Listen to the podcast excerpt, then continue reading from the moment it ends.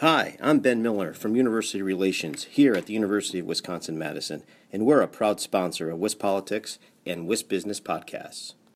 You're listening to WIS Business, the podcast, Wisconsin's business news source. Now, here's your host.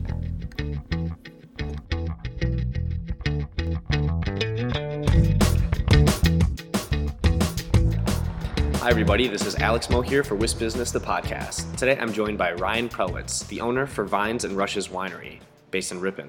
He's also the president of the Wisconsin Winery Association. Ryan, thanks for joining me today. Thank you for having me. Absolutely. Awesome. So, I'd like to ask about um, a bill that recently was approved by the Assembly last week, extending the late night hours of operation for, for wineries in Wisconsin. That's going ahead to the Senate now. I'm just looking to get your take on do you think it's likely to, to pass the Senate after this recent approval? This late in the session, it's always difficult to say. Uh, you know, there's uh, a few hundred bills that are still uh, sitting on the table uh, that are in front of the Senate. Uh, obviously, the Assembly is closed session for the year. And uh, since there's one day left in session, you just never know what's going to make it to the schedule and what isn't uh, but we certainly are hopeful uh, that it can hit the schedule. Uh, we know there's uh, bipartisan support uh, for this bill, and it can have a significant positive impact in the regions of all of the wineries throughout Wisconsin. Gotcha. Well, it'll be interesting to see the discussions surrounding that as it moves forward. I'd also like to get your take on the rest of 2018. Um, can you talk about other desired policy changes or maybe hurdles to, to clear um, as, as we move forward in this year?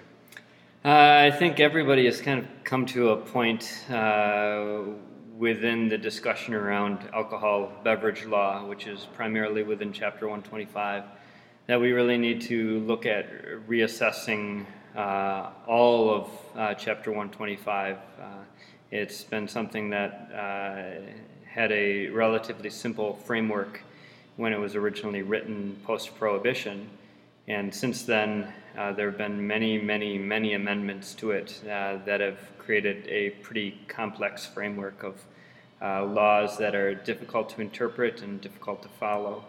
Uh, so I think uh, as we move forward uh, within the Winery Association and also within the, the Wisconsin craft beverage industry as a whole, think all of us are looking at uh, how we can have a, a, significant positive impact on our industry and how we can move everything forward, uh, not just for producers and manufacturers, but also uh, within the wholesaler and retailer market as well.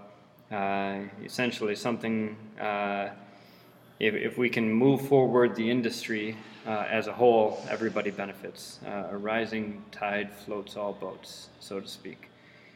And uh, so we're looking at um, uh, coming out of the, the recent SB 801 uh, uh, Assembly, or rather Senate hearing.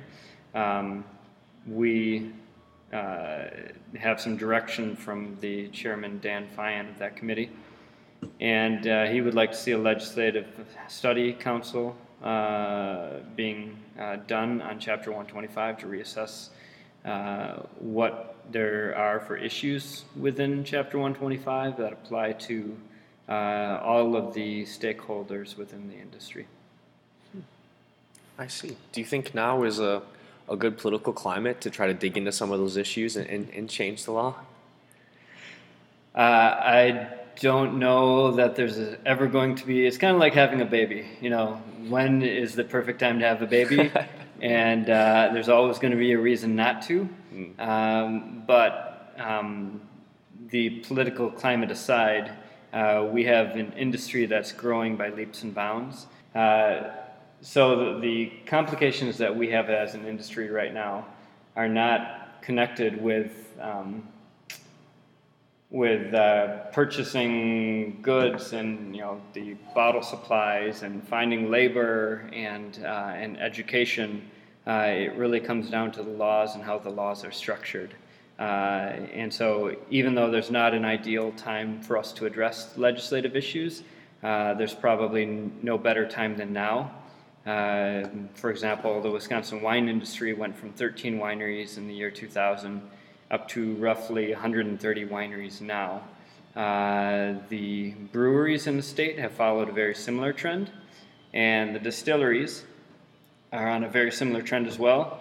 Uh, they're, they've gone to somewhere in the mid 40s for number of distilleries in Wisconsin uh, from zero uh, not that long ago.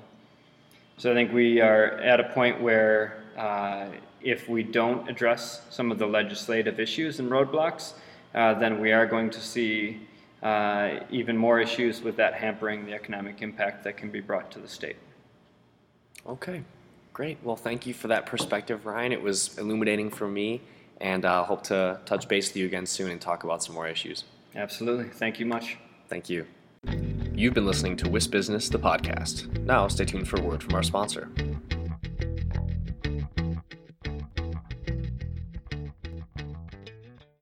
Hi, I'm Ben Miller from UW Madison, and we're a proud sponsor of WIS Politics and WIS Business Podcast. UW Madison is one of our state's greatest economic engines, accounting for $15 billion in economic impact statewide. UW Madison is working for Wisconsin.